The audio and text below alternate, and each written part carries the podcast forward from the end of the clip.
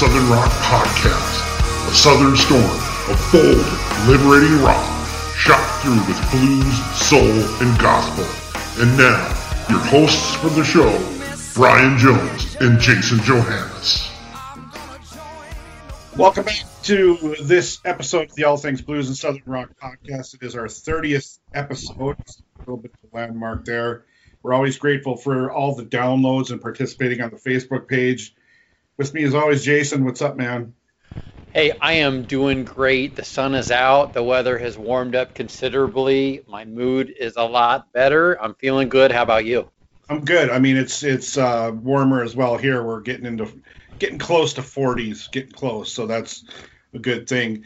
Um, I uh, I had to tease Andrew from them Dirty Roses a little bit because they were supposed to make it up this way, and they had to postpone shows because of the roads. Yeah. Think Southern boys aren't used to driving that, man. I but I think that must be down from like Tennessee, like it's when they get some frost on the ground, like everything shuts down. Is that You don't have road crews, no. for the dusting? That's okay. Hopefully they show up. The weather's better. You get out there. It's a little bit easier on you. I think it's been unusually. Has it been unusually cold down there? Is that what's gone on? I just think- Oh yeah, yeah. I mean, the whole month of February has been freezing for everybody, including Yeah. down south. So it's been a shock. right. Well, yeah, it was extra brutal for us, like it always is, but it was even more so. But now, now it's uh, now it's better. And uh, I've got someone lined up to give me a couple guitar lessons. I mean, Jimmy James from Junkyard, so I'm looking forward to that. Oh that. yeah, one of our favorite bands and good dudes. For sure. Yeah, that's. Uh, I had a little Skype chat with him, which was cool, and uh, I'm looking forward to that. He's a good dude. So speaking of Junkyard, I still have to I still have to mail this to you. It's your autographed poster Oh. from Junkyard. Nice. An autograph and and just an, a regular show banner, not autographed. So I'll get that mailed out now that I can Sure. get out of my house. Yeah. your way. Thanks And- to Tim and and Pat. You just showed me before we got started that you got your vinyl, the Them Dirty Roses, the acoustic show. I haven't did just, just showed up like half an hour ago before we started recording. Lockdown and unplugged live in Huntsville, Alabama. Right on. So, in big news too, Blackberry Smoke announced they're coming out with their record. You hear Georgia. Uh, they released a single. Um, what the release date is May twenty fourth, Fourth, eighth, Yeah, I don't know, twenty something into May. Yeah, yeah. Uh, I heard the single. It's awesome as can be expected, and I'm looking forward to that. Blackberry Smoke can really do no wrong. Do they? I think they uh, they're going to do the Spirit of the South tour. They, they got they're going to do that again, but I didn't look at all the dates yet. Back with Allman Betts again. I think they were the original, one of the original bands going. Yeah. correct? Right, and the Wild That'll be a good show. That'll be a really Yeah. good show. Be a really good show. So we're going to talk about uh, again, like we talked when you know before we spoke with Andy Aledort, we talked about music journalists. Um, now we wanted to get like our take on it, not specifically who we listen to. Or would you like to lead us in this conversation, Jason? Yeah, yeah. Since since going into our guest is, is another entertainment slash music journalist slash slash fan, I thought it would be good to talk a little bit about really the state of media and kind of how we're digesting it and stuff. You and I are both kind of middle aged dudes, um, but really, like for me with media, not so much print stuff anymore. Like I don't know the last time I bought a newspaper. Occasionally, I'll get a magazine and read one, but I'm going online and looking at stuff you know, even if it's a newspaper or a magazine site like Guitar World or or even Rolling Stone. On you know, I'm going and kind of reading on on the digital side of things so much. Haven't really adopted that in books yet. I'm still reading like physical books, but like newspaper, magazines, that kind of stuff. I've I've kind of gone all digital. How about you? Yeah, I mean, it's been a long time that I've, you know, bought a, you know, copy of a magazine. Um, and I live really close to Barnes and Noble, so it's not out of inconvenience or anything like that. I can't remember the last time I bought like Guitar World or Rolling Stone or anything like that. It's been been a while. It's probably I don't know how long. If it's been like a year or so around there. Um, yeah, because eventually, like everything, all these articles come up, or somehow somebody posts it, or whatever, and you know, it's, I guess, I don't know. It's not even really the money aspect of it. It's just, just Convenience. Yeah, well, turn on your computer, turn on your phone, whatever, and you can pretty much find whatever, and somebody posts something. So. And you know the ability to embed like uh, video or audio and things too. Like us we're big music fans. Go in and read an article about something hey there's a video there's a link to a new song. You could check it out right away. There's no searching. You know right, a lot of it and a lot of times you like reading people's comments about stuff like the new blackberry smoke coming out read a bunch of stuff about that yesterday mostly positive comments but i saw i did read a couple negative comments but it's just kind of nice to have different people's perspective and with uh, print you really don't get that yeah, for sure, yeah. And as we're talking, this like kind of triggers off a little bit of a memory to my teenage years, like when I was really into that kind of like LA kind of metal scene in there in the mid '80s, like. Trying to remember all the magazines back then. There's like Circus and Hit Parader, Hit Parader. And, and whatnot. And I think Hit Parader was more the one where I could, you know, find like almost something a little more obscure. Because I, once I like knew of the bands that were more well known, like I was always immediately searching for, okay, who else is like this and who who is like that that we don't know as much. So that's nowadays is the way it is. But that's how you got media too, like pictures, right? Pictures and fold outs. Of, you Yeah. had those magazines, and I had a lot of those pictures hanging on my wall. Like I told the dudes from Junkyard, I had a Junkyard picture from Hit Parader or Circus Magazine and Guns N' Roses, Aerosmith, and Yeah. now you don't now you don't have to wait around, man. You just go right right to articles and write the things, and you got what you need. It's, it's crazy. It is. I mean, because we used to have to wait like a month till the next, the next, uh, the next, you know, uh, issue of the magazine came out. Back then, it didn't seem like it was in. You know, I didn't ever remember feeling. I made me a little anxious, but not impatient. Right. And now I don't know if I could like wait like 30 days for the next no, batch I of info. that's it, right? It's all it's convenience. It's all about now, and I I read I read a lot more now than I ever did. I was a pretty average reader of stuff. I'd read books and magazines and newspapers, but there's just so much information. Like I read way more about stuff than I ever did, and just because it's it's a lot more convenient with the digital age. Right, right. Yeah, you know, definitely. Yeah, it's, uh, just more more reading stuff online than in print, basically. So, But that's um, got to make it tough for the journalists out there too. We're trying to survive both on the or the even the, the media companies to survive with the printed medium and also the digital medium at the same point too. And I think we had, ended up having a pretty good conversation with with a guy that you and I both like, who's written for Rolling Stone and Guitar World and locally in Alabama and does a lot of stuff. Who's a also a big music fan. Yeah, and that would be uh, Matt Wake, and who we became familiar with through uh, Ian and David and the State of America podcast had had him on, and uh, it was fascinating to hear about about his take on on the uh, the state of media way of it is. journalism and music journalism and entertainment journalism and just music in general. I think he had some really good takes on them, some things. And uh, extra interesting the fact that he lives in Huntsville, and he, so he's really, you know, steeped into that scene that's going on down there. Maybe he was here with them Dirty Roses and they're live in the Huntsville, Alabama album, which I'm which I'm showing on camera, which only you and I can see, which is stupid, but Right. I'm promoting it. Andrew, we're Right. promoting your your record. We'll have to, and as we're talking about, you know, stuff, you know, this week or whatever. Next time we get Matt on, we'll have to get his take on the the new amphitheater that they're going to be building. Right. I just saw that article. Yeah, on Yeah. AL.com. Yep. Looks It's badass. Yeah, it's got like an old, like kind of like Roman Roman kind of uh, arena from way back from you know those Coliseum. Coliseum. Yeah, there you go. You found the right word there. So. Every once in a while, that happens. so yeah, this is going to be a really, really great conversation, as our conversations always are. So everybody, you know, get yourself a cold whatever and a little snack, and uh, enjoy our conversation with Matt Wake.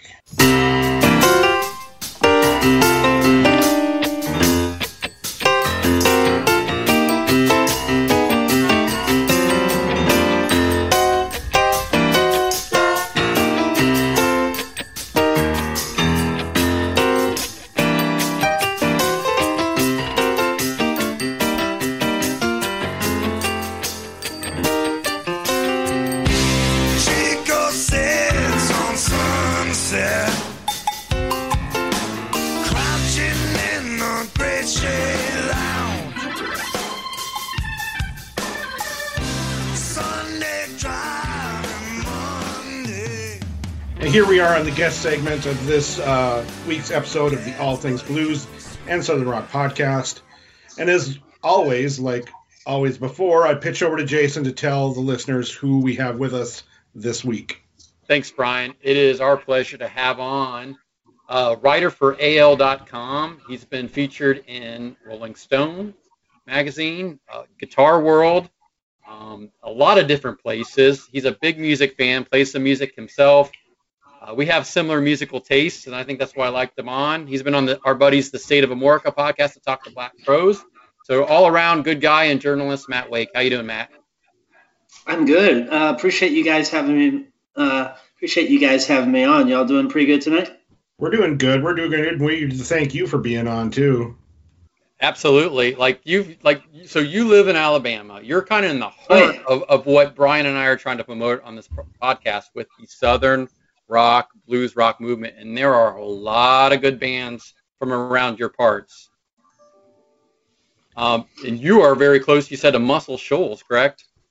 Yeah, uh, amazing amount of uh, great music was made there. And speaking of Southern rock, I think some of the earliest, if not the earliest, Skynyrd demos were made there. So um, a lot of cool history here, and um, uh, it's it's neat how much cool stuff came out of such a little small place. So Matt, what are you what do you what do you see around there as a scene as far as like newer bands now, younger bands in that area? Like what what what's that like there?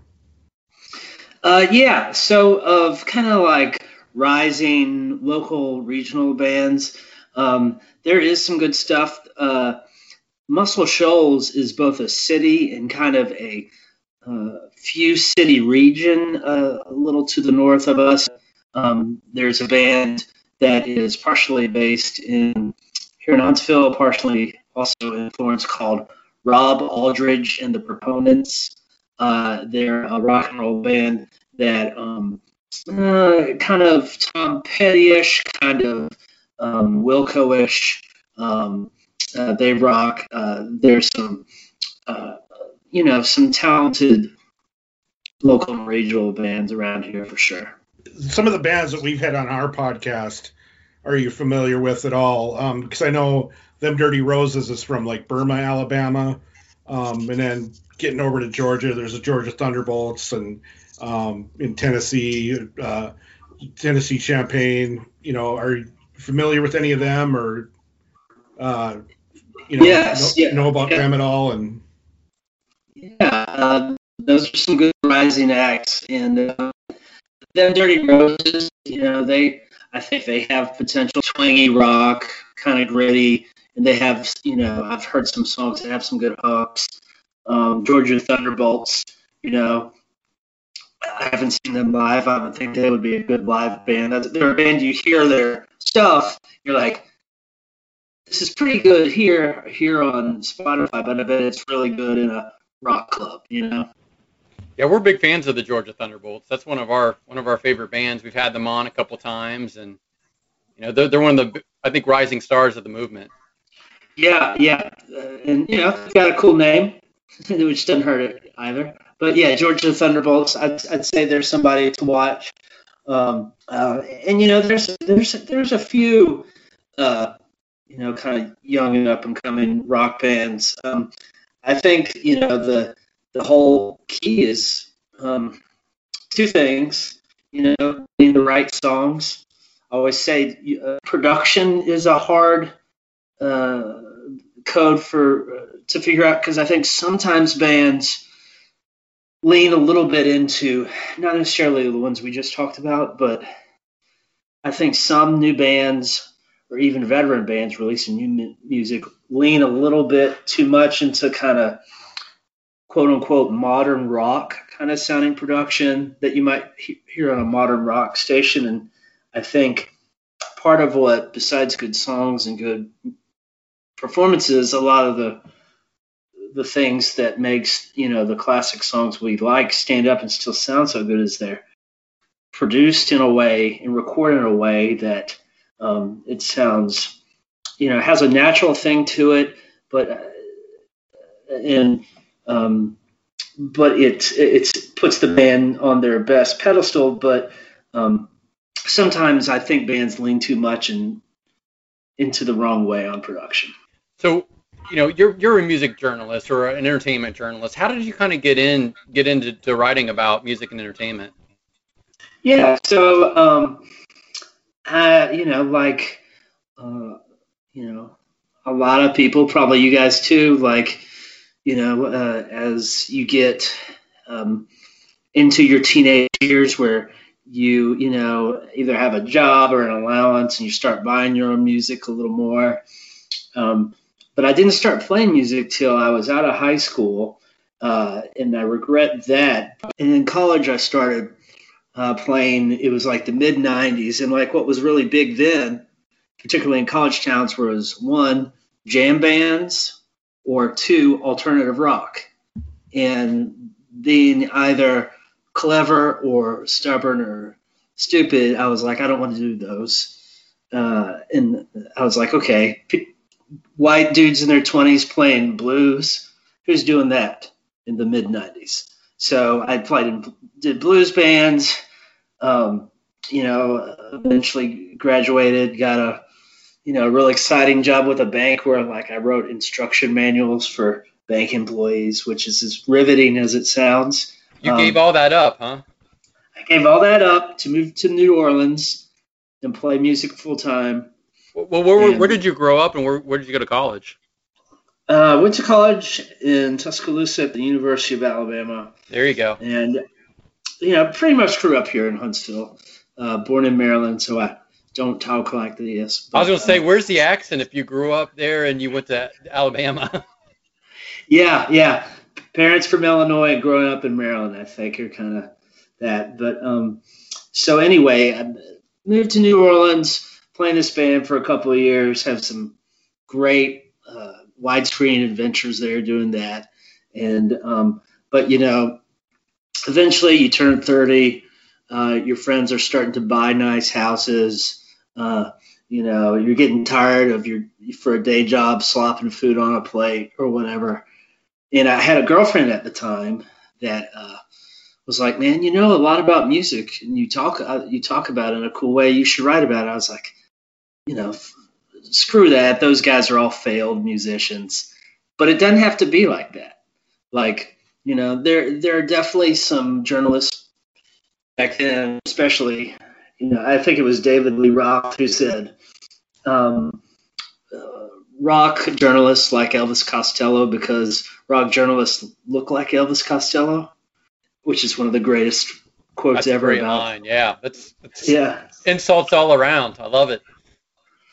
And uh, and I like some Elvis Costello, but the point is, you know, the gatekeepers of uh, critical acclaim were so narrow back then, but it doesn't have to be like that. And um, so anyway, uh, eventually, uh, you know, it became apparent the Crowes were never Black Crowes were never going to call me to, you know, replace Marc Ford. So, um, you know, you just start thinking, you know, this isn't going to happen for me. I love music. And I moved back to Huntsville. I ran into uh, a friend who I had a lot of English courses with at the University of Alabama. There's a thing at that time called alternative weeklies. Like most cities of a decent size would have the granddaddies are like the Village Voice, I used to work for the LA Weekly uh, in Los Angeles, freelancing for them. That's another one. Um, you had these all, even in a city like Huntsville. She's like, we had this art we, alt weekly. You should come write for us because you know she always used to enjoy my uh, writing back at, at University of Alabama in our creative writing classes. So I started writing for them an alt weekly, and um, eventually built up clip where I started for the Daily newspaper here. Them. I got a job in the Clemson, South Carolina area, working for a very small couple, two daily newspapers there. They had me develop an alt weekly there in Clemson called Bootleg. It was short lived. I got a job. It, it, it's like anything. These little for most of us have to go up in whatever we do. So uh, after the Clemson newspapers, I got a job at a bigger market in Greenville, writing for their weekly entertainment tab, which is called Link, which unfortunate name, but uh, got a lot of good experience there. That connected me to an opportunity to uh, Greenville News is owned by a big, or it was then a big uh, media uh, conglomerate called Gannett. Their flagship, most people know is would know most is USA Today. So through that, I got a chance to uh, write for. At the time, Gannett was doing this uh, kind of nationwide uh, network of faux alt weeklies called Metro Mix. Metro Mix is in Greenville, but also New York, Austin, all over the place. And uh, the national music editor, a guy named Andy Hermann, liked my work, and I started being a national music writer for Metro Mix. So the Greenville News uh, phase ended. Uh, I built that Metro Mix. My cat's about to jump here on my computer. Hold up. Uh, sorry. Um, so the, Mine likes to do that when I'm at work and the work video call. Perfect. Perfect. Uh, Cats are uh, natural assholes. Like Brian has dog, I have dogs, but I also have cats, and the cats are definitely more assholes. cat chaos. But um, so anyway, the Metromix thing was a key thing. One, Andy was like the first editor I worked at, worked for, in an entertainment capacity, who was better than I was as a writer. So you you have a lot of respect from him. You learn a lot from him. Now I had like news editors I worked for that were great at that, but um, and also he's an awesome guy. So anyway, I built those clips into back then. Paste magazine was a pretty big deal. They were still in print and um, uh, kind of a notch right below Rolling Stone, Spin, and Paste probably. So I built. I was able to build uh, from the Metromix stuff to Paste.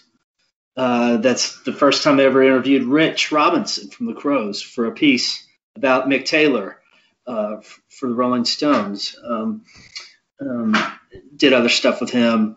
With Did you, them. did you interview him in person, or was that like a phone interview?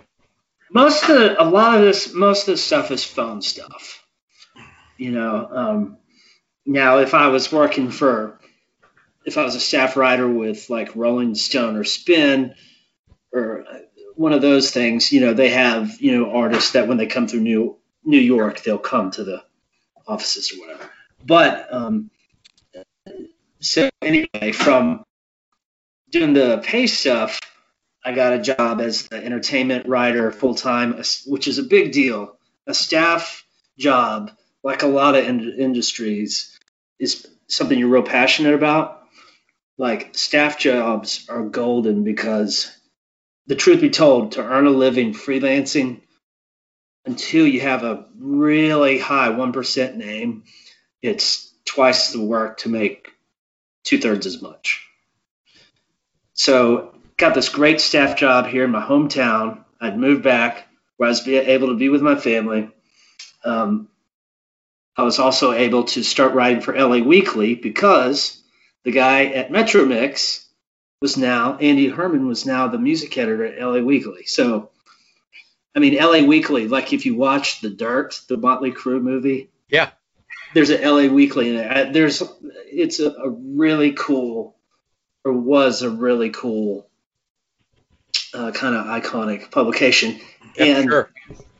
and plus, my wheelhouse really is writing about hard rock and classic glam metal and all that kind of stuff. And that is Yeah, I knew I liked you. The Black Mothership. Rose and classic. Mothership. this is why I wanted to have you on this podcast. Yeah, and, and that place was the mothership. And Andy gave me a lot of work, and I, you know, would get to do all these cool stories on those bands and find stories that hadn't been told. Was able to build that up uh, to working, getting a couple assignments with Rolling Stone, where I got to work with a really awesome editor there named Hank Shteamer. Um, uh, I also got to uh, do a thing for Guitar World, and I still have something out there that's I'm still supposed to have with them. But um, Well, I originally connected with you a little bit through Twitter, and and um, sorry to stop you right there.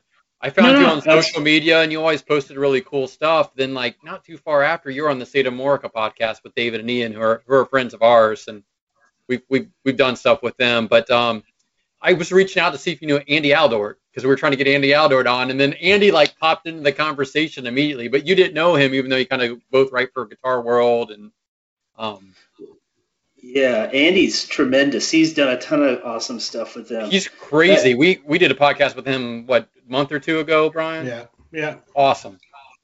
and uh, recently have done some stuff with Spin, who I love working with. Um, Oh yeah, another great one. Yeah. and uh, the um, their process of uh, I really like uh, the cool thing about these kind of higher level media outlets is I'm fortunate in my job to have an, a, a lot of autonomy, but um, at these higher level media outlets, th- there's a lot of shaping the story that goes back and forth between you and the editors, and it's fun because you, they think of stuff that helps you your piece be better. And you know, it's like Steven Tyler said about the famous A and R guy John Kalodner. He's like, he kills my babies because he tells them his songs aren't good enough, but at the end, it makes it better. Makes it better. Yeah. Mhm. Um, but um, so if you guys could have anybody, any musician living on your podcast, who would who would you want to have? Go first, We- Brian. We really wanted. We're trying to get either Charlie or Britt from Blackberry Smoke. Um, Yeah. I, I, we both reached out to them via Instagram or Facebook Messenger. Um, I know they got they, they they're done with their next record, so we're hoping that they want to promote that. And I had Steve Gorman. I actually had him. This is before Jason joined back in October, and he's like, "Yeah, I'll do it." And then just the trail went cold. So I think I ruined it. He added me on, and Steve Gorman Trail went cold. no, that was before. That was Nice before. work, Jason. Yeah, right. So I would like. So I think Charlie Starr is a plus for anybody current now. Uh, you know, I would love to talk to Rich Robinson because I'd like to talk to him specifically about his approach to music and everything he does. Be- As a musician myself, I think that would be interesting. And then you know, Jimmy Page. Like I'm a big Zeppelin fan. I think Jimmy Page would be really fun just because just kind of kind of conversations that that dude could have. You know. Yeah, man. Um, Rich is, you know, um, you know, uh, Rich is a really smart, creative guy, and I've got to, I think, interview him like four or so times now, maybe five. But um, you know, um, it's like anybody else. You, you know, Rich has uh, maybe a reputation of being, you know, maybe, you know, having kind of a uh, not the friendliest demeanor, but if you do your homework, if you ask him informed questions, you know, he's a great interview. He's really funny, really smart, and obviously tremendous musician. Well, I think he sniffs out BS a lot, doesn't he? yeah, yeah, and he had like his brother, he has, but um, yeah, Page, you know, I'm huge fan. Uh, he's if you had to break it to the reason that I uh, started playing guitar, it was Page, Slash, and Rich Robinson and Keith Richards. I actually think Robert Plant would be a better interview because I think Page is pretty guarded about certain things, and I think, um, I think Page, uh, I, if he would be really forthcoming, I think he would fantastic. I think Robert Plant would, you know, he's funny. He doesn't take himself very seriously. I think. Um, uh, I talked to, I got to interview Slash back before he got back with Guns N' Roses. He did a lot of press back then. His Yeah. solo career was starting up. It was only ten minutes long. The the phoner was the phone interview, but he was so another. guy- He had gotten sober. He's a tremendously smart guy.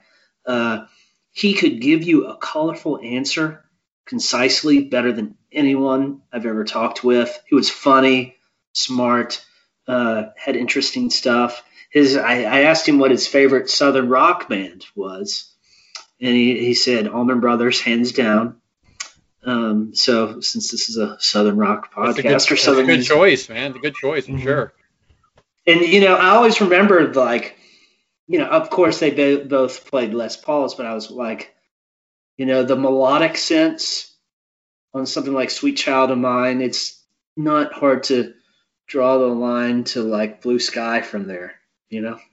Great comparison. And you know, if you take early Guns N' Roses with Izzy and compare them like Allman Brothers band now, there was no Duane doing the slide, but very similar, I think, relationships between the guitars, between the rhythm guy and the, and the lead guy, and how they kind of, I guess, to use the parts to make each other better, make the songs better. I mean, it's hard to argue with the results, isn't it? I mean, the Duane Dickey years, the Izzy and Slash years. I mean, that's and the cool thing about you know bands is that usually they have you know they have this overlap on stuff they liked, you know, but they also like you know. Dickey Betts would have like the swing and country influences, and he brought in, you know, um, Izzy like more New York Dolls and stuff like that, where Slash was more like Aerosmith or Zeppelin or ACDC, and you know that's how you make. If if everybody listens, I think it was Chris Cornell actually said this, like the lamest rock bands are where everybody listens to the exact same stuff. Mhm. Oh, I agree with that for sure. And like Guns N' Roses was never better than when Izzy was there. He added so much to that band that you know I don't think a lot of people realize unless they are musicians or really paying close attention. Like no, nothing wrong with Use Your Illusion one and two or anything else, but man, Appetite for Destruction that's a whole nother band and a whole nother style, and like that's a lot of Izzy. Yeah, Izzy's on Izzy's on the Illusions too, but his he's kind of he, he's not. He, he, he got the not. Jason Newsted treatment a little bit, didn't he? On like the the um And Justice for All, he's a little down in the mix. I think he's a little down in the mix, and I think, um, you know, uh, he's more of a, a kind of a street band kind of sounding guy, as opposed to like, I love Queen, but you know, uh, you know, that's kind of getting more into the symphonic Queen orchestrated, you know, no, uh, six track kind of stuff. One that Juju Hounds album too is really good. I mean, that's like some straight up '70s kind of sleaze rock, and that's really he brought a lot of that approach to that first Guns album. Izzy's Juju Hounds album is the best Rolling Stones solo album ever. right, right. Yeah, that's a actually, really that's, that's a good yeah, that's a good point. It really is. It, it's better than any Keith solo album. It's better than any Mick Sure. solo album. It's better than any Ronnie solo album. And I, and I like some of all their solo stuff. But Marc Ford played on some of that album, didn't he? I think somebody played on- he played on one or two tracks. Um, but you know, uh, Rick Richards, the guy from the Georgia Satellites, played a lot of lead guitar on that and was his, in Izzy's you know touring band. And I think he still plays on his records, but he's great on it. He had a a really good drummer that I think used to play with Bob Dylan. Uh, he had an awesome bass player called Jimmy Ashhurst, who uh, played Yeah. on the Foam Foot um, Yeah, with he Chris played Robinson. with Chris Robinson. Yep, yep. And he, later on, he joined that band, uh, Buckcherry, made a very good living, I'm sure, toured the, all over the world, um, and was a real asset for that band. Um, uh, um, what are some other kind of like bands like? What are some al- other albums like Juju Hounds for you guys that are kind of like uh, essentials for you know a little below the surface of like okay, Rolling Stones, Guns N' Roses, Zeppelin, St- Stones, whatever, just or in this kind of hemisphere, like little nuggets, little gems like that in the Are you cracks. talking like nowadays or newer bands or can be can be something new, or it could be something you know from a classic era like that. Now classic, '90s is classic. Yikes! Oh my God. Makes, Ah. makes my head hurt. Yeah. Um, I mean, I I'm could trying to- mention more bands that that we're into now. You know, that along with who we mentioned before. yeah. Give it to me. What you got? I mean, like, well, we're both wearing Tyler Bryant and the Shakedown shirts. I mean, they're they're not necessarily Stones like, but um, there's I mean, a Whiskey Myers I like a lot. Um, we mentioned Blackberry Smoke. Um, unfortunately, things didn't work out for Bishop Gunn, but like Magnolia Bayou, um, just I'm trying to think of more Stones kind of stuff. I mean. I don't know. We uh, I don't know if you know about Jane Lee Hooker from New York City, all girl band except the drummer's a guy. Blues, blues They're rock looking band. for blues, Awesome. you know, scrappy kind of. I read the band name, but I haven't heard it, and I saw that it was. check Check 'em know, out. Like Check them out. check them out. I love the band name. It's great. I mean, it's, you know, you're paying homage to one of the best bluesmen of all time, but they've got they're out of New York, which is really weird. You wouldn't think like a blues band would be coming out of New York, but two albums. Their first one is straight up blues covers. Their second one is originals, and they man, they get after. it. They got they have twin uh, lead guitar players that kind of do some harmonies and stuff that you kind of see a little bit in like Skynyrd or, the, or Allmans, who they're both inspired by. Uh, you, you should check them out. They just put out a new single, which sounds like a 70s era, like arena rocker, which is a little bit different than their traditional blues, but it's really good as well too. Um, All right. but I'm for me, Matt, answering your Yeah. question, like so, Yes. um, under the radar, not really Stones, but you know, I think the Black Crowes and a lot of bands had a lot of lot of love for these guys. But Jellyfish, they put out two good albums in the '90s, really under the radar. But that was a cool ass band, and I wish they would have found a lot more fame and it fall apart. Yeah, that's a great one actually. Um, from the UK, I forgot this is uh, the band Maker. Uh, the record called Dead, Dead Ends and Avenues, and then Rich produced some stuff for them in Woodstock, you know, the last couple of years ago or something. But check out Maker Dead End, Dead Ends and Avenues. That's really good. They're really it's a really good record. And that Oh, Crowes, thanks, man. Stones vibe. Um, Maker. Do I just spell it like M A K E R? Yep, yep. Awesome. Uh, yeah, uh, you know, I love, you know, I'm a huge Runaways fan. And let's face it, the best male rock singers sound like females. So I love Robert Plant, Okay. Chris Cornell, Chris Robinson sounds like Tina Turner at his best. which is a hell of a compliment for either of them. Um, but yeah, man, that's a. Um, I think you'll. What do you think? We we were starting to rap about this a little before we got started here. 2021, like okay, so rock still does good business live at concert level touring, whether that's touring level at the clubs, theaters, music halls, arenas, stadiums. You know, that's rock still rocks there.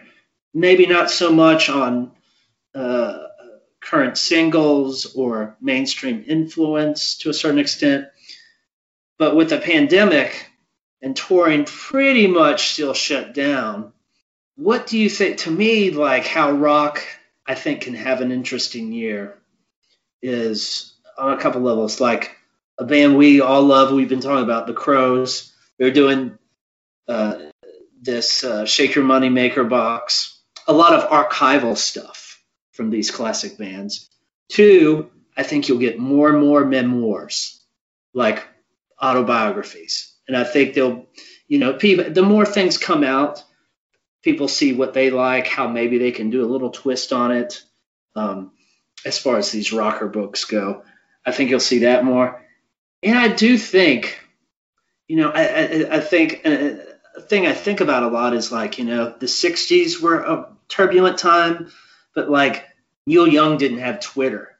So he wrote Mm-hmm. Ohio instead of going, this effing sucks at Right. Kent State, you know, and everybody going, like, like people wrote.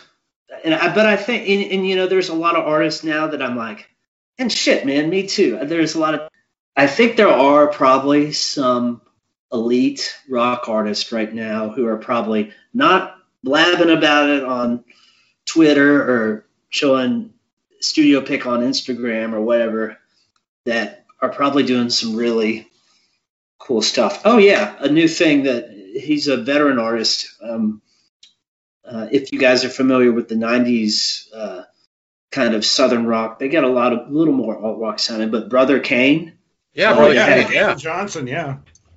He, his new album, Hard Rock Trio, catchy. Uh, it's it's definitely something to check out. And um, I love know those the, first. first, the first Brother Cane album. I loved. Yeah. It, it sounds like 70s Southern rock, that first one. Yeah, it's really good. And I even like Seeds a little bit. The second one, it's Mhm. um, kind of like Southern Soundgarden. um, but um, you know, da- Damon's new record's good, and you know, um, he's a great person to always talk rock with. But um, so I do think there are some, and it's like that ACDC album. Holy smokes, man! It It sounds like AC/DC. ACDC, which is the best compliment you can give this. It's a good album. Power up. Love it. Yeah, me too. It's like an 80s, good 80s ACDC album. I was like, okay, I have listened to this one album that came out in like December or November or whatever more than any other release this year, like for the whole year. And it just came out at the end of the year. Um, That was my but, go-to know, workout album for, for about a month and a half. Like I listened to that while I was working out. Did you get pretty fit? I bet. With Dude. I got ripped. I got shredded. Um, so, but in ACDC, they're not gonna, you know, try to uh, do production that makes them, you know, sound good on a modern rock station or sound, you know, good next to, uh, you know, I'm not gonna, I don't want to insult any current bands that are in that format, but you know, it sounds like. It just sounds like Axe body spray smells, man. Like it's uh, you know so like um i don't know what do you think is rock's best shot to have you know to have uh, to do stuff in 2021 Like relevancy again? Like relevancy maybe Well, post pandemic? Or just like you're mentioning ACDC, you know, when they come out, you know, with this record, it, it just legitimizes everything again, all the crap that's on FM radio, and all of a sudden there's ACDC because all these younger bands down south, it's not, they're not on the radio. Yeah, and you know what? Um, it was undeniably good. Like the thing about ACDC is, it's basically hard rock version of pop music. Almost all those songs dance to, you know, they're hooky, they're concise. There's not some crazy 12 minute jam, you know, that gets all abstract and weird. It's like, uh, and I think there's a lot to learn. I, if uh, rock band. I mean, it's or a band even you know with the Eddie Van Halen's passing tragic. Uh, you know what an amazing musician uh, made brought so much joy to people. But Van Halen was hard rock version of pop. They wrote pop songs. It just Yep. happened to be packaged in a badass mother flipping hard rock band. Great front man, great musicians behind them, and like you could bring a show tune or a, a cheesy pop song and make it good. Yeah, man. I mean, uh, to me, the best hard rock songs, you could make them into pop songs, you know, like, or play it on acoustic guitar, like. Um, so I, I think I, I thought the ACD how AC well ACDC did, and you know, I'll be straight up. A couple of their albums before this, I didn't think were so hot, but you Mhm. know, it, it sucks in life, but sometimes you know, like Malcolm, young dying, sometimes it takes something shitty like that to, you know, get you back into like being inspired. And uh, some it, it stinks, man, but that's sometimes that's what it takes. And you know, uh, Angus and you know the whole band, they just really. It's been a while since a rock band. How you know, geez, ACDC's been around since the early '70s. hmm Like when was the? la- I love the Rolling Stones. I'm the Rolling Stones freak. I'll buy any album they put out. But when was the last? And you get always get excited about the new Stones album for a while. You're like, okay, there's like three good songs on here. Mhm. But like the glove has been thrown down to me by ACDC. Like if Guns N' Roses comes out with a new studio album, if the Stones they've been working on one. Like it can't just have two or three decent songs on there after that ACDC album. I mean, they've really, I- I- as far as a rock and rock band goes, I can't think of one that late in their career that I thought, you know, wasn't something you might not want. It, it, you know, it's not back in black, but it's like it doesn't dilute their catalog. hmm Mhm. So going to your question a little bit, what can what can rock do to kind of stay stay game, or what are they going to do? One, I agree with you. I think these these packages, unreleased materials, and things are great because there's a lot of bands that uh, have that. The Crowes, plethora of stuff. I think probably the Stones and everybody else. So to get stuff people haven't heard, or the the normal masses, the casual fans haven't heard out, I think to get people excited when live music comes back is going to help. I think people are, are, are ready to get back to see live music and hear live music again because we've been locked up inside and away from people for so long too. I think there's going to be a renaissance for live music where it's just going to be more popular uh, than ever just because people were stuck for a year, year and a half inside their homes and people are not going to take a, a live musical experience for granted anymore. So you hype you hype the bands, you hype your stuff, and then you get ready for the snowball effect of when it's safe to get back out and see live music again.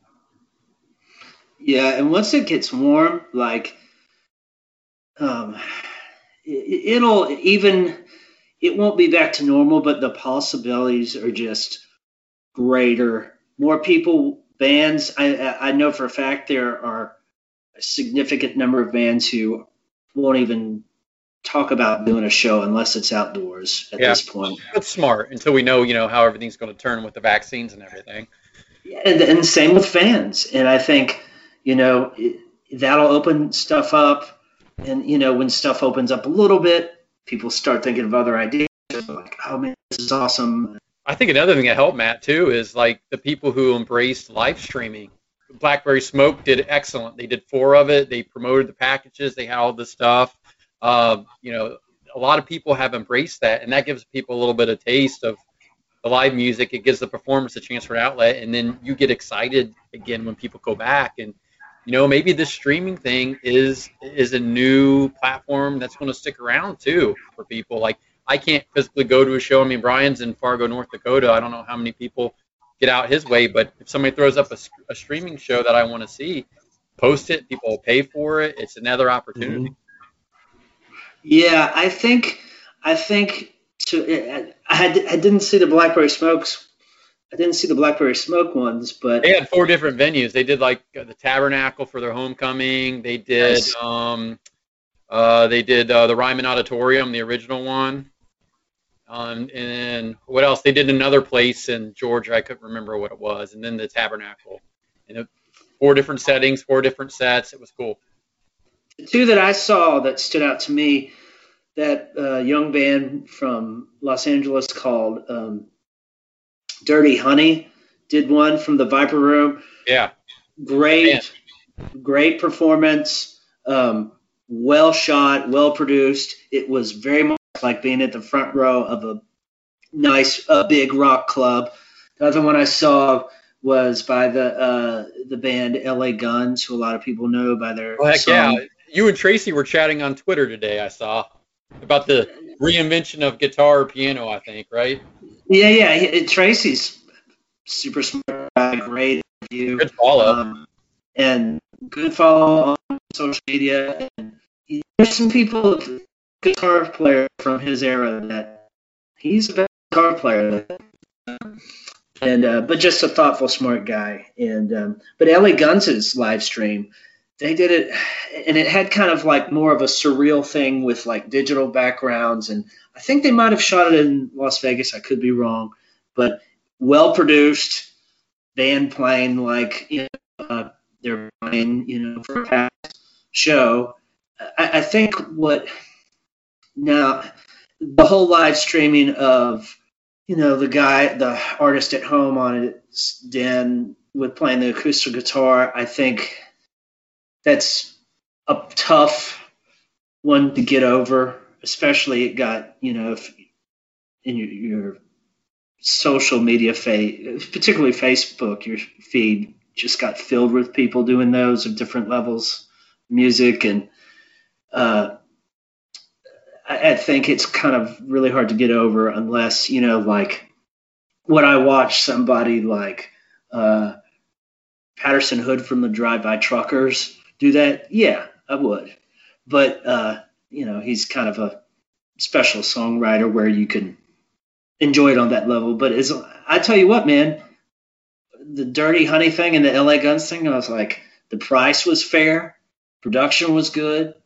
Uh, the LA Guns thing, they even had this beginning thing where Eddie Trunk interviewed them, did a real cool interview. Uh, uh, and you know, I'm 49 now, and I think you know, I was like, this works for me. I like this. But you know, if you know, if either of those bands was played in my town, you know, damn straight, I'm gonna go see it. Yeah. Well, what's nice about the the streaming though is it's a fair price and you get it for an extended amount of time. So either you can't see it live, or you see it live and you want to watch it again. I think that's that's a that's a really cool option. So all of a sudden, Yeah. I got a bunch of questions for you, Matt, uh, pertaining to LA. Um, Yeah. Well, you mentioned Tracii Guns, and I know he gives. I thought I saw him on Twitter saying he gives guitar lessons, so I sent him a tweet asking him about that. Um, now, with going back to Izzy, what do you make of his mystique?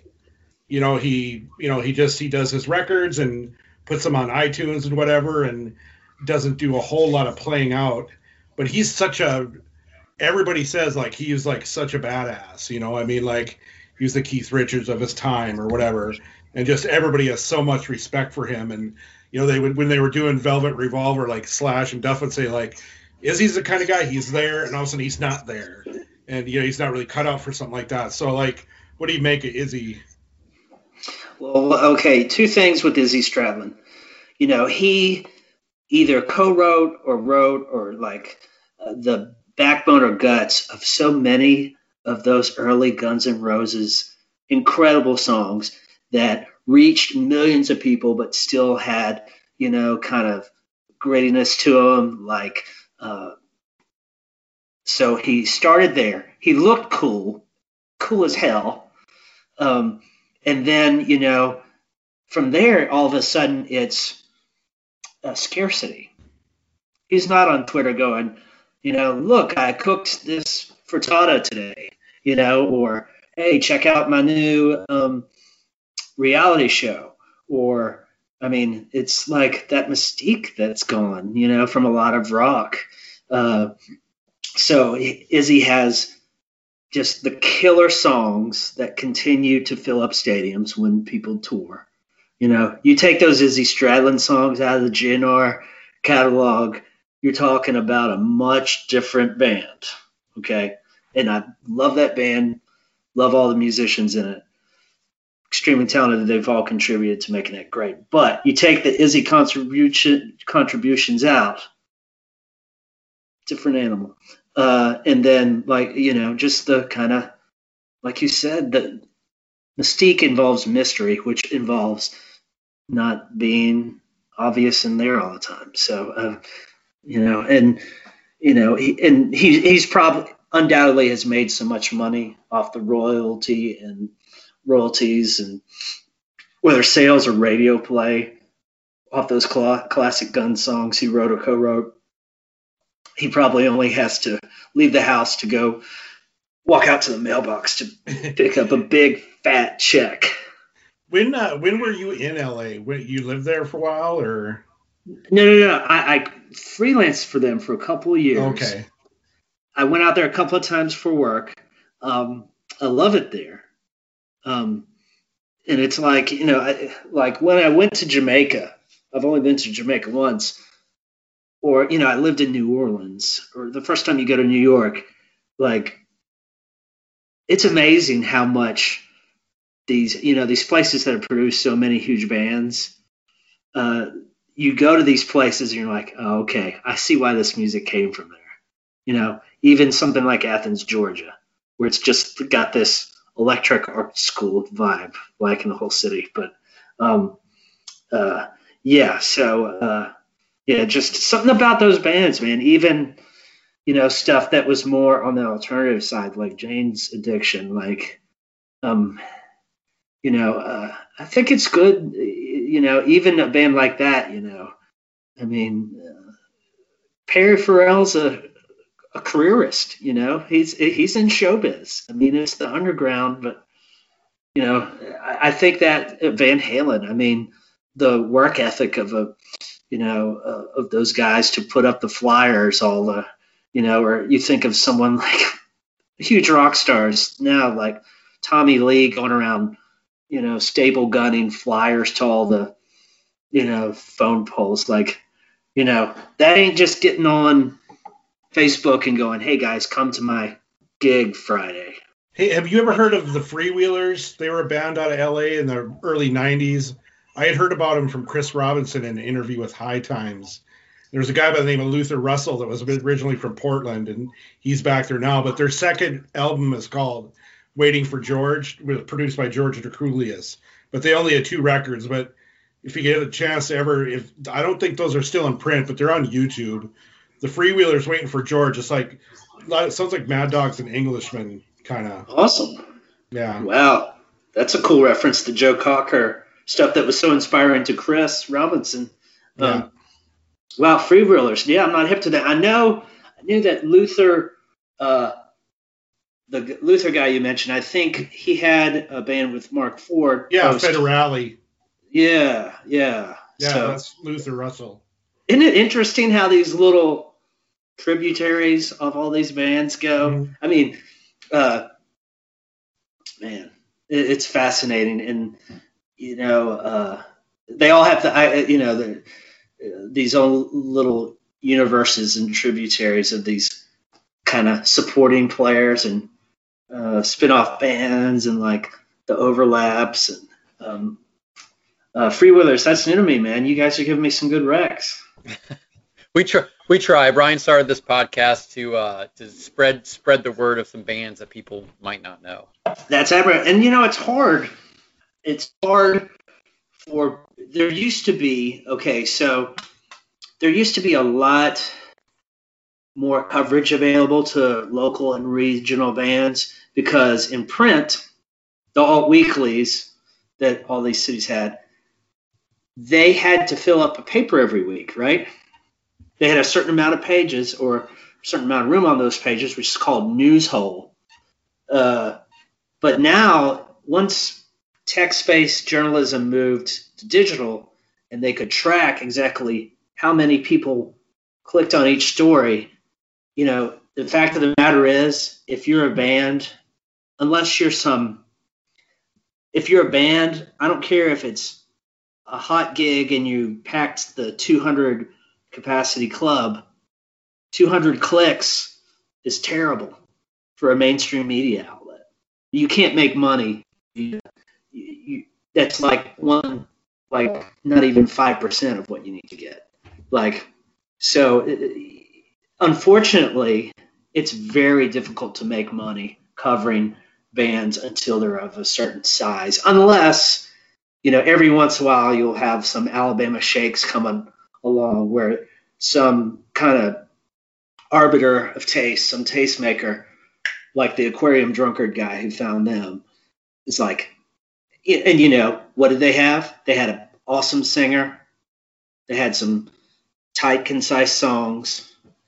You know, um, and they had kind of, you know, I think for a for a young rock band to really hit mainstream again, I think they're going to need a little twist. I think, and probably not all male members. I think they need a twist, like a girl singer or like some kind of diversity in there. Like I think it would be very difficult, just because I think I don't know. I think there has to be some twist. Um, but anyway, like, uh, but for the most part, and that's a rare bird, uh, an Alabama Shakes that, you know, in, in because really, really good singers are rare. That's why most of them are crazy, is because they can do whatever the hell they want because there's like eight good ones in the whole world, you know, like really good ones. Like if Scott Weiland sucked as a frontman, he would have been flipping burgers like way before Core came out. But he was really freaking good at fronting a rock band and writing songs and singing when he was on. But um, so anyway, it's just hard for these young rising bands where like 20 years ago there were all these alt weeklies and newspapers that had to fill pages so they could get do these stories on these bands that play clubs. But now it's even dodgy to do stories on bands that play amphitheaters because 3,000 people clicking on a story, like uh, say they're playing a song out amp- uh, amphitheater, that seats has a, a 3,000 capacity. 3,000 people clicking on your story, you ain't gonna make money on that, man. It's it sucks, and but it it's it's like it, it has made you as someone in print media, it's it's made me appreciate like ratings in television. Like you're like, well, that show was cool. Well, nobody watched it, so it went out. It's business is business. Unfortunately, So with the current kind of state of music journalism, because I mean that's what you're doing, entertainment jour- journalism. Is it more important for for the print stories or the or the digital pieces right now? That's really kind of driving what you're doing. print hasn't been. Yeah, it's all digital. Uh, Print, I love it. It looks cool. There's still uh, more significant advertising dollars than you would think there, just because it costs money. But uh, it, it's all digital. Nobody writes for print anymore. If you're doing it, you're not going to be in this longer. Then uh, you don't want to go kind of the digital. You can get into like drive-by, bubblegum, you know, half-assed, you know, shit that we've all seen versions of it, or aggregated where they just take somebody else's work and remix it a little bit, so to speak. Has that changed your Um, writing approach going from a print media to digital? And if so, how? It changed it because you look for um, you get a like anything else. The more you do it, the more you get a nose for what has a good chance of having a good batting average. Like, uh, but yeah, there are certain bands that I know will be well read because guess what? They have a ton of fans. Guess what? Because they have a ton of good music and a ton of good songs. Now, uh, there are certain bands that, and some people say controversial stuff that gets covered a lot.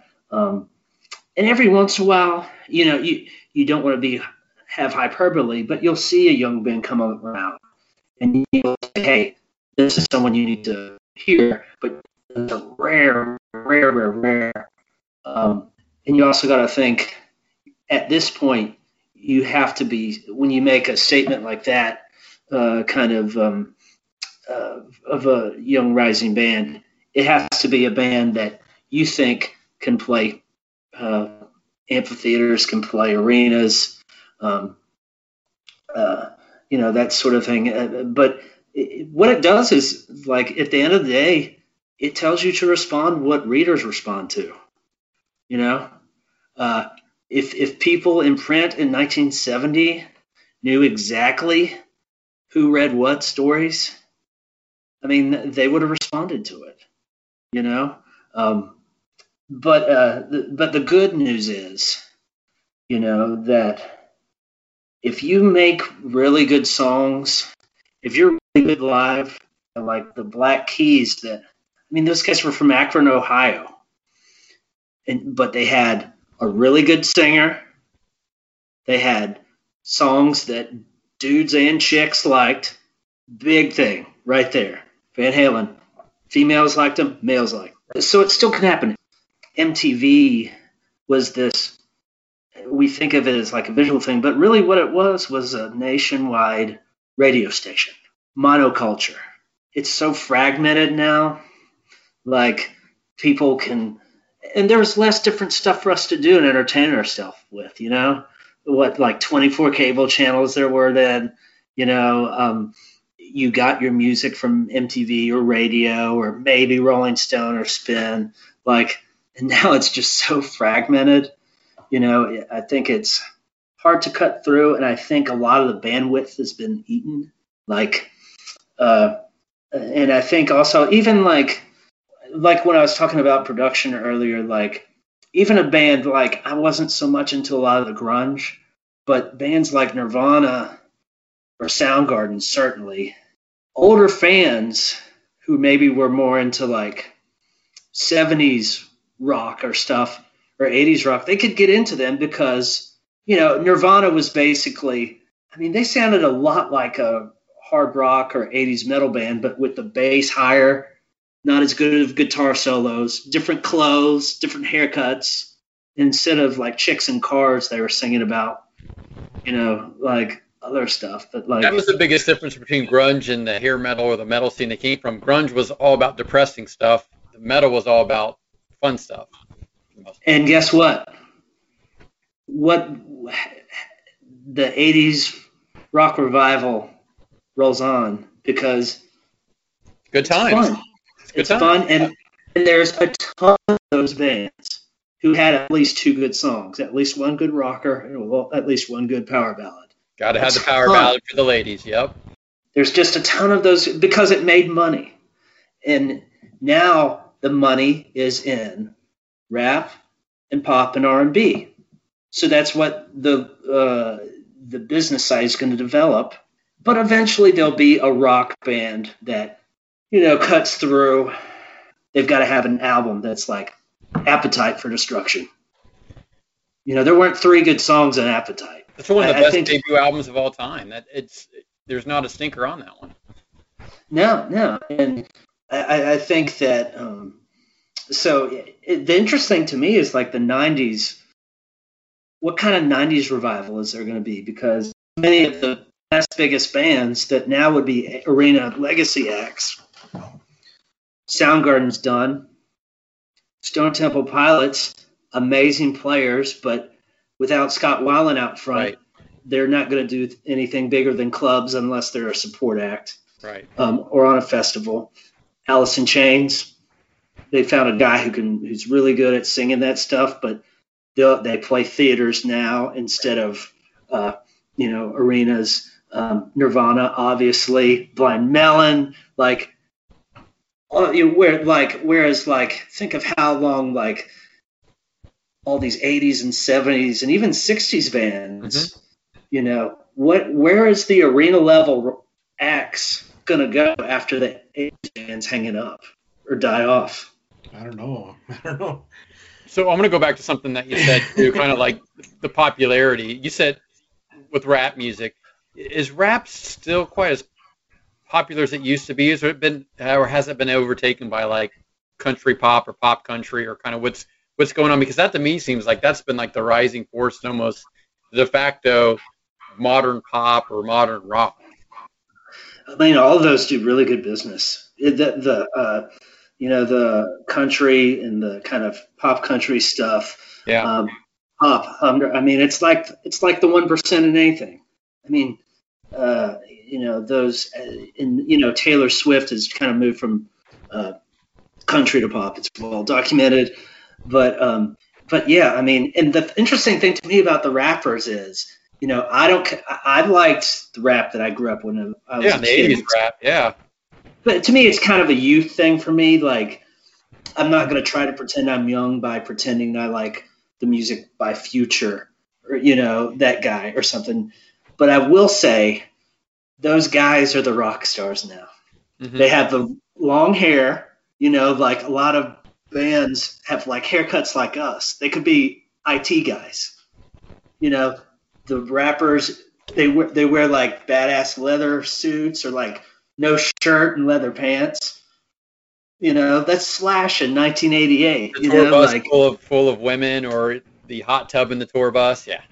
they're dating the models and doing the drugs and like you know they may pay the repercussions for some of that later on like tends to happen but unfortunately but uh so yeah I, and i'm not going to fake like i know a lot about rap music hip hop music but it does tremendous business and another thing a lot of that is solo artists you know so they have songwriters and producers and multiple producers and shit like that but it's not five guys having to agree on the album cover. It's not like simplicity, man. Like on the business side, you know, pop.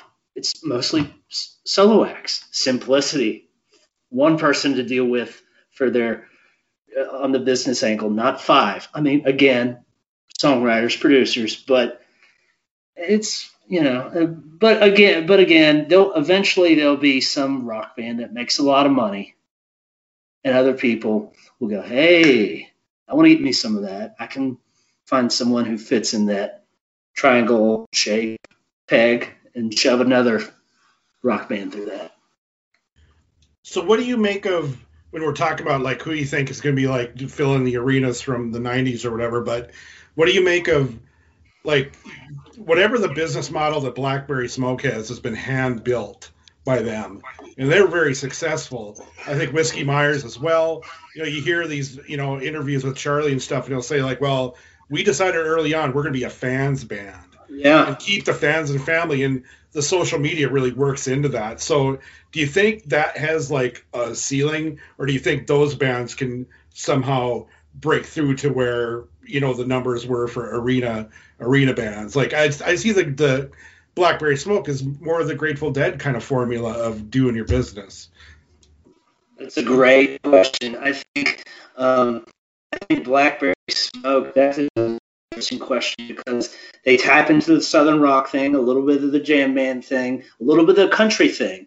So you're pulling from people who have, you know, maybe more Allmans in their collection, maybe more Waylon in their collection, maybe more uh, whatever. Um, and like you said, they built it up through being really good live. What kind of what what do they play amphitheaters now or big uh, music more halls? sheds like sheds yeah in Um, theaters you know, I think I would think that they would be able to continue to be strong live act. You know, it's I don't know if I see them getting into arenas again as a just cursory look at it, but uh, Charlie's super talented. The whole band's great. Um, and he's a very nice guy to talk with. The one or two times I interviewed him, but um, uh, yeah, I think that's a and you brought up, brought up a great point. If you are good live, if you're good live, you have good songs, you're good to your fans. Um, I think you can still build up, and you and you work, and you go to maybe. Uh, I think for a band like that, you know, they probably have played a lot of tertiary and secondary markets. You know, whereas like big bands now, they have gotten super efficient. Instead of playing 75 dates, they play 30. They hit the biggest markets where they know people from Alabama will drive to Atlanta, whereas maybe they used to come to Birmingham. You know, uh, and they max the hell out of. They're really good at the merch now. Um, you know, the, the touring, e- even like you know, they still have a lot of trucks and stuff, the bigger tours, but like the lighting, remember the big trusses for like the old, you know, hard rock, Van Halen and stuff like now it's all LED lights that are much more compact, way less, so they can use fewer trucks, like um, uh, stuff like that. But yeah, I think you know a band like Blackbird, they'll they'll be uh, they'll do well the rest of their career at that level. Um, I'm trying to think of the, you know, Foo Fighters. I guess they were late '90s. They're and Pearl Jam. They do Mhm. really good business. Yep, yep. Um, you know, I, I think uh, I'm, I'm struggling to think of '90s acts. Uh, Radiohead. They do really good business. Not my type of music generally, but they're good at what they do. Um, uh, I, I- I think that's a, you know, uh, and, and then you have bands like, like I, I love the early White Stripe stuff because they had good songs, they had a mystique, they had a look, uh, they had a twist. But you know, a lot of that stuff to me, I think, what made it sound new at the time, the kind of duo thing. Now I listen to it, it's like this sounds like demos, you know, like, you know, I don't know he added like bass and stuff and the later stuff a lot more, but um, you know, that's a band that I think, you know, if they, but again, if they would have had a full band, I think they would have gotten the Greta Van Fleet Zeppelin clone thing, like, because Jack White, especially back then, was like a punk rock version of if Jimmy Page and Robert Plant was the same person. Yeah, yeah, absolutely. So I think we're winding down here, and so that's kind of the part of the show where Jason uh, throws out some random questions at you. You're in trouble. oh, road rats, let's go. Okay. So we're gonna do Brian. I'm gonna do something a little different this time. I'm gonna do lightning round, a couple quick hitter questions, and we'll get probably one or two a little bit expanded questions. Okay, you ready? Let's do it. Okay, what metal bands were most influenced by blues or southern rock? Metal bands influenced by blues or southern rock. Um, maybe southern rock in a weird way, Pantera. Um, maybe blues. Um, metal bands. Um, geez, I mean, what do you call is is Zeppelin a metal band? Probably not. Uh, I don't know. Sabbath had a lot of bluesy. 70s, 80s, 90s, like that decade. Those Yeah, decades. yeah, yeah. Um, so maybe Pantera for Southern Rock, uh, for blues, and uh, um, maybe something like um, I don't know that early Sabbath stuff. Even the '70s stuff has a lot of blues in it. What about any hair metal bands influenced by southern rock or blues? Yeah, I mean, I, I think a band like Guns N' Roses definitely influenced by both of those. Um, I, I think Sweet Child of Mine. I think you know, was Axl's to write a kind of Skynyrd type ballad. I think he's ever even said that in interviews. Um, and you know, Slash's guitar playing is very bluesy. Okay. What's the greatest southern rock band of all time? Allman Brothers. Right answer. Very good. Who's the greatest blues blues artist of all time? Oh man, I've, I've probably got to go. Um, uh, probably Robert Johnson. That's a good call I mean- too. Who's your Who's your favorite guitarist? Jimmy Page. You're you're making all the right answers. Okay, if you could perform with any band at any time throughout history, who would it be? Black Crowes, Southern Harmony. Oh man, dude, I knew, knew having you on was a good idea. All right, what is the greatest band out there right now that's active?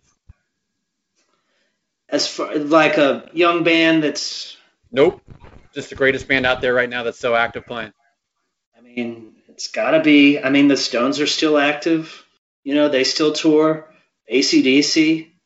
Um, but you know, I will say that uh, you know, Guns N' Roses, st- they can still bring it. Aerosmith is still really good live. Um, but as far as a newer band, it's not cool to say it, but I love Greta Van Fleet, man. Uh, I love Greta Van Fleet too, and they get a lot of shit. I don't think they deserve it. Copy Zeppelin, it's terrible. Copy Velvet Revolver, copy Velvet Underground, or like the Pixies. You're a genius. They're playing their own instruments, doing rock riffs. They're enjoying themselves. They're stage present. What's I mean, what's the problem? I think one is you're having these kids who, where when they came out, were like 18 to 22, that are making a lot more money than a lot of musicians for them, that even good ones who have had careers, most rock writers, will ever make.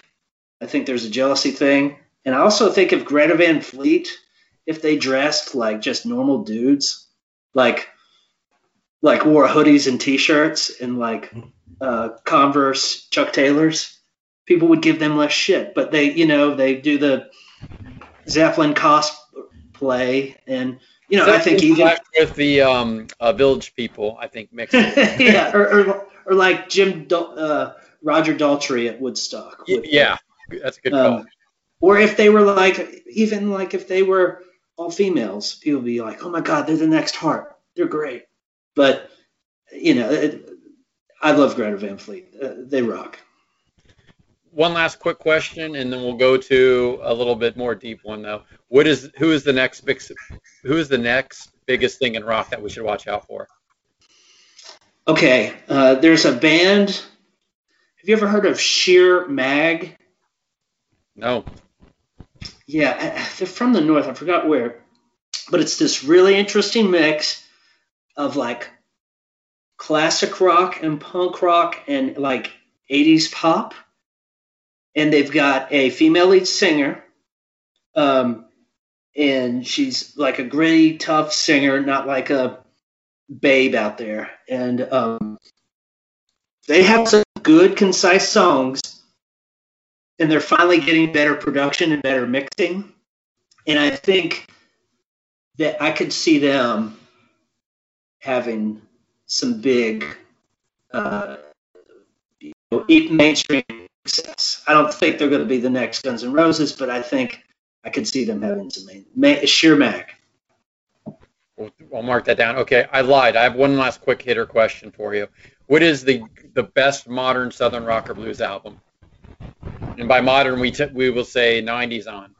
You know, I I would count Southern Harmony musical companion Southern rock. So I'd be tough. You would have a tough time convincing me there's been a better Southern rock album.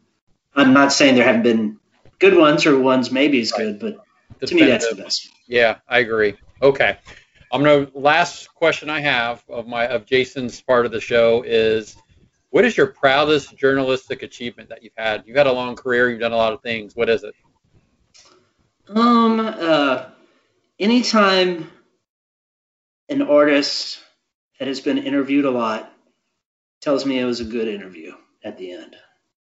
Like when someone like Nikki Sixx will tell me that, or um, stuff like that. Uh, when uh, I, I was, I got a Los Angeles Press Club award one year. That was pretty cool. Um, and you know, a lot, a lot of journalists, like a lot of journalists, I've got a lot of awards at different levels. But um, when a, when an artist, uh, I mean, Nikki Sixx was on a poster on my wall when I was a kid, and after the interview, you know, he goes, "That was a good interview. Thanks, man." You know, you're like, "That's kind of cool." Was the Crüe your favorite band growing up? Uh, high school, a lot of it, yeah. Uh, it would kind of switch back and forth. It was them, and then I got into uh, Guns N' Roses because uh, Motley was going to be opening for them, or uh, Guns was going to be opening for Motley, and I was one of those kids who happened to be watching MTV at like five in the morning or whenever MTV played the Jungle video for the first time and I was like, this just has more oomph, and oh my god, it's catchy as hell and dangerous and well done, but it's still kind of slick, but yet uh, rough edges, jagged. Um, so it would go back and forth. Whoever had a new album, uh, Appetite, Lies, but then when Dr. Feelgood came out, 24/7 listening to that. How about you guys? So I would say um, first on the Crüe thing. I think if you don't go away, or don't go away mad would make a great country or southern rock. Like if a, if a band took that and did that, I think that'd be fantastic. I think that translates well. What do you think? I think it's a killer idea, and to me, that's one of my favorite ca- songs from their catalog. Doctor Feel Good, or Girls, Girls, Girls, or you know, Kickstart My Heart. But I love Don't Go Away Mad. That's like to me, that was uh, one of their best tracks. Absolutely. And and for your information, Too Fast for Love is still my favorite Crüe album. there's something about hearing. Okay, they were nobodies at that point. Well, Nikki Sixx was known a little bit locally from playing the successful Hollywood Hollywood band, but they were nobodies. It's it's crappy sounding. I love that it's crappy sounding, like cheap sounding, like it sounds like punk. It's a punk album, pretty much, like punk metal. yeah, yeah, yeah, yeah. It has that garagey feel to it. It's like even something that I'm not like a Madonna fan, but her first album, it sounds crappy. It sounds cheap. It doesn't sound. It's a somebody back when they were a nobody. There's something endearing as hell about that.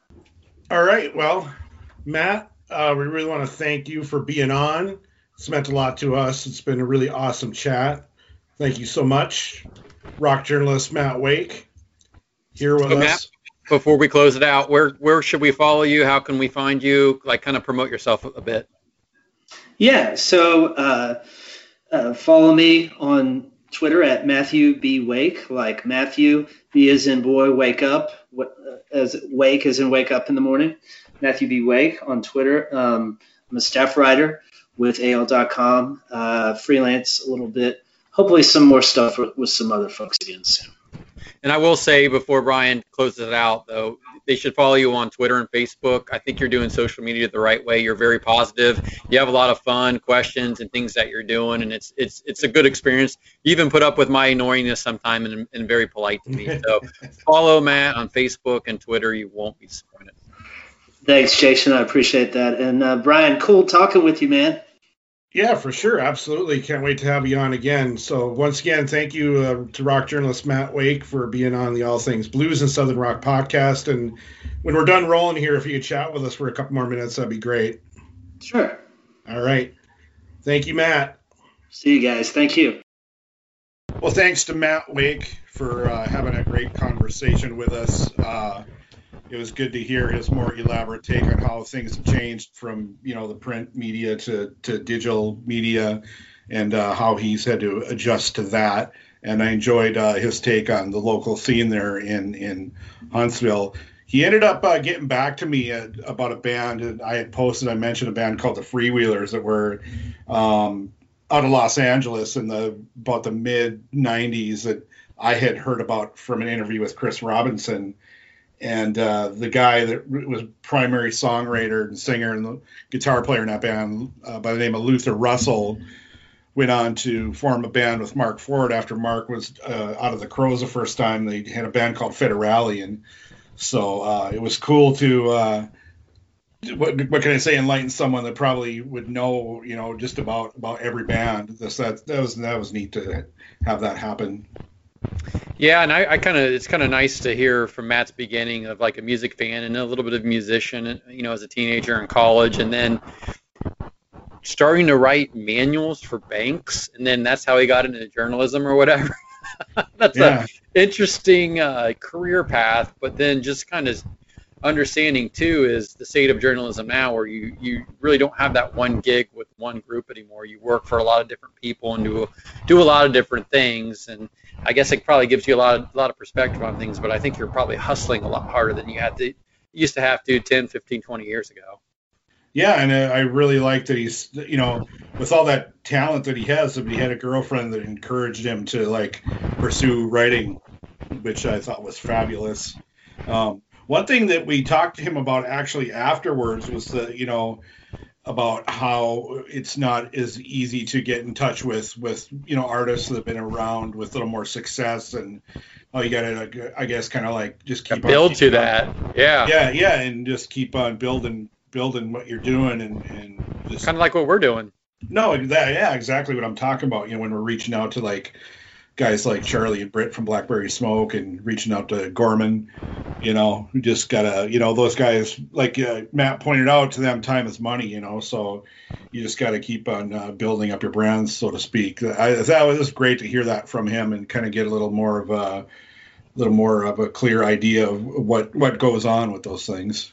Yeah, and you know, it- not only having his perspective as a journalist, which is good, but as a really a, a music fan, a fan of blues music, rock music, metal music, and just you know hear what he had to say about all that. I thought it was kind of interesting when I asked him what, what bands he thought or metal bands or hard rock bands were influenced by blues or southern rock. You know, he came up with Pantera and a couple other bands, and Yeah, that was. also left off a couple obvious bands too. I was surprised about. Yeah, I like. I, I like that he mentioned Pantera because I've I've had that opinion a little bit. You know, those Hey, guys. Dimebag loved Texas blues guitar players. He's Yeah, yeah. Texas.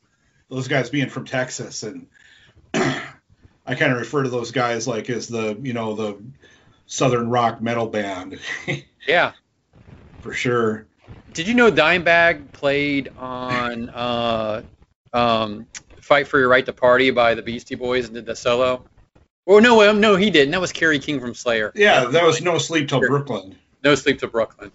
I don't know what I'm talking about. Let's just of that. Uh, they did do some stuff with David Allan Coe, though. I know Pantera did. But they start out as a hair metal band, though, with all the, No, the right, hair and right, looks. Yeah, yeah, yeah. You know, before they got into the hardcore stuff Yeah. that, that we all really know them for, which is funny. But you know, Matt had a really good take. I think, you know, at some point, maybe in the fall, we get um, we have a journalism journalist roundtable and get Andy Aledort and Matt Wake together, and you've got two different generations of musicians and journalists, and maybe hear what they have to say. No, that is a great idea. That's a great idea. I like that. We'll have to we'll have to do that. So, um, on that note, always remember, Southern rock is reverent and blues is blood. We'll see you next time.